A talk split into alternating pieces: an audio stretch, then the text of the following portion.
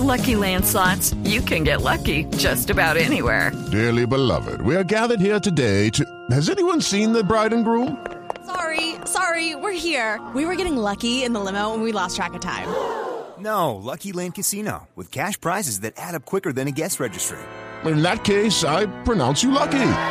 Play for free at LuckyLandSlots.com. Daily bonuses are waiting. No purchase necessary. Void were prohibited by law. 18 plus. Terms and conditions apply. See website for details. Boombox. Las noticias del mediodía en Mañanas Blue. La Cancillería colombiana, un fuerte comunicado acaba de publicar en el que rechaza las actuaciones de Daniel Ortega en Nicaragua.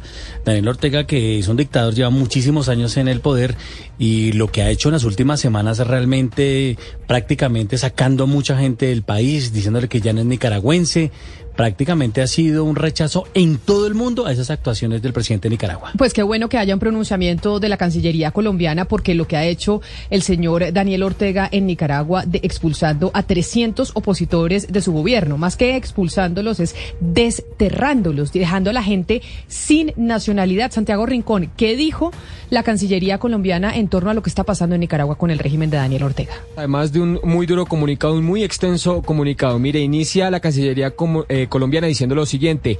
La República de Colombia, liderada por el jefe de Estado presidente Gustavo Petro, ha registrado con repulsión las medidas tomadas de manera arbitraria por el jefe de gobierno de la hermana y sufrida República de Nicaragua contra ciudadanos de su país, cuyo único delito ha sido defender la democracia, el derecho a la crítica y los derechos humanos universales, y señala que Colombia rechaza los dictatoriales procederes de quien hace traer a la memoria los peores momentos de la dictadura de Atanasio Somoza que el sandinismo logró superar.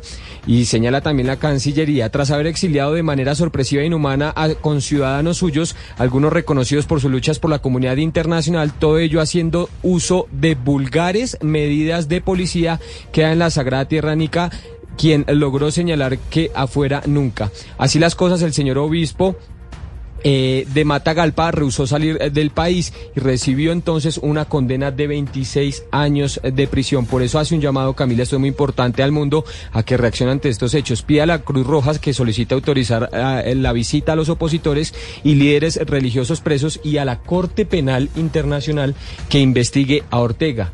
Termina entonces el comunicado de la Cancillería señalando que todos aquellos opositores que fueron expulsados y a quien se les retiró la nacionalidad, como usted lo señala, pues tienen la nacionalidad colombiana si a bien lo disponen. O sea, le ofrece la nacionalidad colombiana a todos aquellos opositores que quieran venir al país y que fueron expulsados. Pues es que no era para menos que hubiera un pronunciamiento de semejante tamaño por cuenta de lo que está pasando en Nicaragua. Desterrar, es que es desterrar, dejar sin nacionalidad a 300 personas por el simple hecho de ser opositores y a quien no decide irse del país aceptando ese destierro entonces lo condenan a cárcel durante 26 años. Qué bueno que el gobierno de Gustavo Petro se haya pronunciado porque son pocos los gobiernos latinoamericanos eh, en el péndulo de la izquierda que se han pronunciado Chile en contra también, de ¿no? Nicaragua. En ese mismo sentido, Chile Sí, también de y izquierda México, ¿no? y también se México, pronunció. ¿no? México eh, no en tan fuertes términos, la verdad. Pero lo que ha dicho Chile, México y Colombia es que aceptan a estas personas que han sido desterradas para que tengan esa nacionalidad, tanto chilenos, mexicanos o colombianos. Fuerte pronunciamiento del gobierno de Gustavo Petro frente a las actuaciones de Daniel Ortega en Nicaragua. Y Camila, mucha atención porque ya fueron designados los ponentes para la discusión de la reforma a la salud en la Comisión Séptima de la Cámara de Representantes. ¿Quiénes son, Andrés Carmona? Se designaron como coordinadores ponentes en la Comisión Séptima de la Cámara de Representantes eh, por el Pacto Histórico a Alfredo Mondragón, por el Partido Liberal Germán Rosso, por la Alianza Verde Marta Alfonso y por el Partido Conservador Gerardo Yepes. Estos serán los coordinadores ponentes de la, proyecto 339 de reforma a la salud. Los ponentes por el Partido Común es Germán Gómez, por las curules de paz Juan Vargas, por Cambio Radical Betsy Pérez, por el Partido de la U Juan Ávila y por el Centro Democrático Juan Felipe Corso. Este nombre empieza a generar polémica porque minutos antes de que se hiciera el anuncio, los voceros de Cámara y Senado de- del Centro Democrático, Juan Espinal y Ciro Ramírez, habían enviado una carta al presidente Ahmed solicitando que el nombre que estuviera eh, en representación del Centro Democrático como ponente fuera el representante Andrés Forero. Ante las críticas, esta fue la respuesta del representante y presidente de la Comisión Séptima, Ahmed Escaf. Escuchemos. El representante Andrés Forero siempre, y él mismo lo ha dicho, que ha tenido garantías participativas aquí en la Comisión Séptima. Él mismo lo ha dicho y las sigue teniendo. pero las decisiones de la mesa directiva son las decisiones de la mesa directiva. Entonces ya con esta designación de ponentes iniciarán las audiencias públicas. Hay 10 audiencias solicitadas por los integrantes de la Comisión Séptima y se espera que para la semana del 16 de marzo, cuando arrancan las sesiones ordinarias del Congreso, se esté surtiendo el primer debate de esta polémica reforma a la salud, Leonardo. Gracias, Andrés. Y precisamente hablando del debate a la reforma a la salud, la Defensoría del Pueblo insiste que el sistema de salud en Colombia tiene grandes desafíos para que los ciudadanos accedan al servicio oportunamente, pero asimismo recalcó que hay grandes avances que no se pueden perder, como lo es el 99% de cobertura en todo el país, Ana María Celis. Carlos Camargo, defensor del pueblo, se refirió esta mañana a la reforma a la salud. Aseguró que el aspecto donde más se tiene que trabajar es en el reconocimiento de la salud como un derecho fundamental, sin discusión jurídica, para que los pacientes dejen de recurrir a la tutela o derechos de petición para ser atendidos sin imponer barreras. Tenemos primero que mirar el horizonte, tenemos que primero mirar el bosque, es decir, en materia de derechos, cómo viene siendo protegido, salvaguardado y garantizado el derecho a la salud. Y después pensar en observar qué logros se han logrado consolidar durante los últimos 30 años. Indicó que es importante la cobertura universal porque el sistema en este momento tiene el 99% de la población asegurada, pero que sí hay que superar esas barreras y la tramitología para acceder a los servicios. Alcaldesa de Bogotá alzó su voz de protesta por cuenta de la solicitud del gobierno nacional de levantar la orden de captura de alias John Mechas. Recordemos que es el presunto responsable del atentado a un CAI en el sur de Bogotá en marzo del año pasado, Oscar Torres. Sí, señor Leonardo, pues es que la alcaldesa Claudia López se fue en lanza en ristre con esta decisión y destaca la mandataria que Bogotá lo que pide es justicia y no impunidad frente a hechos de violencia que se registraron en la capital del país, sobre todo cuando se trata de los atentados que le quitaron la vida a dos niños en Ciudad Bolívar. Recuerde usted esto el año pasado, en el mes de marzo. Atentados que son autoridad de alias John Mechas, a quien ahora el gobierno nacional le pide suspender las órdenes de captura en medio del proceso que se lleva por la paz total. Esto fue lo que dijo la alcaldesa. Si algo pide Bogotá, además de que avancemos con el metro, con las obras, con el empleo, es que no haya impunidad. Y yo quiero levantar mi voz de protesta de que al señor alias John Mechas de las FARC ahora le vuelvan a dar gabelas. John Mechas de las FARC deberían entregarlo con grilletes en Bogotá. Ese desgraciado mató a dos niños en Bogotá. Hizo dos atentados con bomba en Ciudad Bolívar.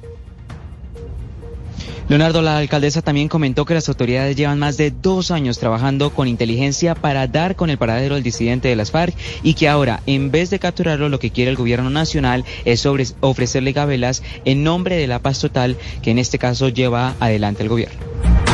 Camila, Gracias, hay- hay- Oscar. Hay, que decir Dígame. frente al tema de John Mechas que lo que ha dicho el comisionado Danilo Rueda es que no es una amnistía ni un indulto. Ajá. Ellos van a estar unos meses, entre cuatro y seis meses, por fuera, digamos, para el tema del acercamiento para iniciar los diálogos formales de paz. Pero Ah, que eso. no es amnistía ni es un indulto y que ellos van a seguir con esas investigaciones. Step into the world of power, loyalty, and luck. I'm gonna make him an offer he can't refuse. With family, cannolis, and spins mean everything. Now, you wanna get mixed up in the family business. Introducing The Godfather at ChumbaCasino.com.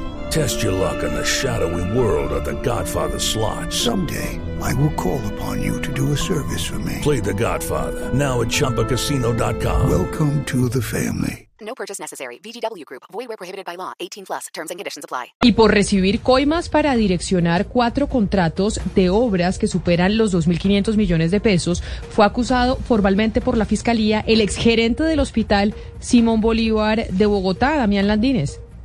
Y por el pago de esas coimas, el exgerente del hospital, Héctor Lemus, habría recibido por lo menos más de 400 millones de pesos. Por eso fue acusado por la Fiscalía por los delitos de contrato sin cumplimiento de requisitos legales y peculado por apropiación. La fiscal del caso explicó cómo, valiéndose de su condición de representante legal, habría orientado los contratos. fue vulnerado el interés jurídico del patrimonio del Estado, pues los dineros del anticipo girado que él custodiaba se consideran recursos públicos y debían ser utilizados estrictamente en el reforzamiento estructural de la clínica Fray Bartolomé de las Casas. Sin embargo, fueron destinados a fines diversos y a pesar de ello fueron cargados a los costos del contrato.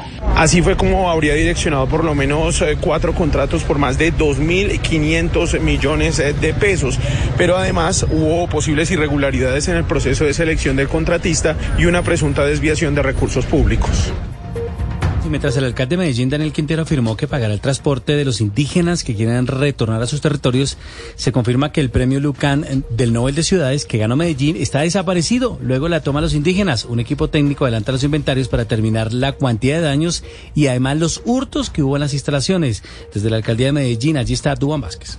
A esta hora continúan las evaluaciones luego de la toma que hicieron un grupo de más de 500 indígenas en la alcaldía de Medellín que generaron algunos daños también, algunas disputas y confrontaciones que dejaron ocho personas lesionadas y también algunas desapariciones. De hecho, en ese momento uno de los premios, el Lee Kuan eh, está desaparecido y por eso se hacen algunos inventarios y vigilancias para determinar qué fue lo que pasó. Me encuentro con el subsecretario de Seguridad de Medellín, Omar Rodríguez, su secretario. ¿Qué se está haciendo para determinar si hubo hurtos o no en medio de esta toma? Puedo decir en estos momentos que hay un grupo de trabajo desarrollando unas actividades previas en el lugar donde se está sacando el inventario, se está sacando una lista de daños, de pérdidas. ¿La alcaldía va a interponer alguna denuncia penal por lo ocurrido? Sí, es una, es, es una, es una obligación, ¿no? Hay que decir que las comunidades indígenas se encuentran en este momento en el Coliseo Carlos Mauro Hoyos, a la espera también de unas mesas de diálogo para determinar si pueden regresar a sus lugares de residencia o qué será, digamos, lo que con ellos de Medellín nos vamos para Bucaramanga. ¿Por qué razón? Porque fueron judicializados cinco integrantes de barras del Atlético Bucaramanga a quienes les hallaron cuchillos y navajas cuando estaban ingresando a la Villa Olímpica Alfonso López. Según las autoridades, lo que pretendían hacer estos barristas es cometer hurtos. Verónica Rincón. En operativos realizados por la policía fueron capturados y judicializados cinco hinchas del Atlético Bucaramanga a quienes sorprendieron con cuchillos y otras armas blancas con las cuales pretendían ingresar al estadio Alfonso López y escenarios deportivos de la Villa Olímpica. El general José Roa, comandante de la Policía Metropolitana. Y preocupa muchísimo que la población llegue a estos eventos armados con cuchillos, con armas blancas, porque muy seguramente el interés es generar riñas o lesiones al interior. En los mismos operativos de control, la policía también capturó a nueve personas más que además de tener armas blancas portaban estupefacientes. Y ganaderos del sur del Atlántico piden ayuda ante una extraña enfermedad que está matando el ganado. Líderes de la comunidad afirman que solo en el municipio de Campo de la Cruz están muriendo entre 20 y 30 reses diarias. Piden revisar si hay contaminación del agua. Diana Ospino. Preocupados se encuentran cerca de 2.000 medianos y pequeños ganaderos del sur del Atlántico por una extraña enfermedad que está afectando sus reses, las cuales empiezan con síntomas como desvanecimiento y posteriormente llegan a la muerte. El problema apareció desde el pasado mes de octubre con la época más dura del invierno, pero aún persiste sin que tengan una explicación a lo ocurrido. Armando Mosquera, líder de los ganaderos en este sector, asegura que los municipios más afectados son Manatí, Santa Lucía y Campo de la Cruz, donde solo en este último están muriendo entre 20 y 30 reses diarias. El ganado puede estar gordo, pero le cae una bobera y se caen y pierde la fuerza y lo cual no, no se levanta más. Que toda la patología que presentan los municipios como Manatí, Suán, Santa Lucía, Campo de la Cruz, la patología es la misma. Dicen que no se descarta que haya contaminación del agua, por lo que piden al ICA y a la Secretaría de Desarrollo Económico del Atlántico que los ayuden con la investigación. La noticia internacional. En el mundo, ya menos de un día de cumplir el primer aniversario de la invasión rusa a Ucrania, el primer ministro británico Rishi Sunak defendió la propuesta de proporcionar más armas de largo alcance a Ucrania para que sus fuerzas armadas cuenten con una ventaja decisiva en el campo de batalla contra Rusia. Además, es una visita sorpresa. El jefe del gobierno español, Pedro Sánchez, dijo desde Kiev que enviará 10 tanques Leopard a Ucrania en los próximos meses.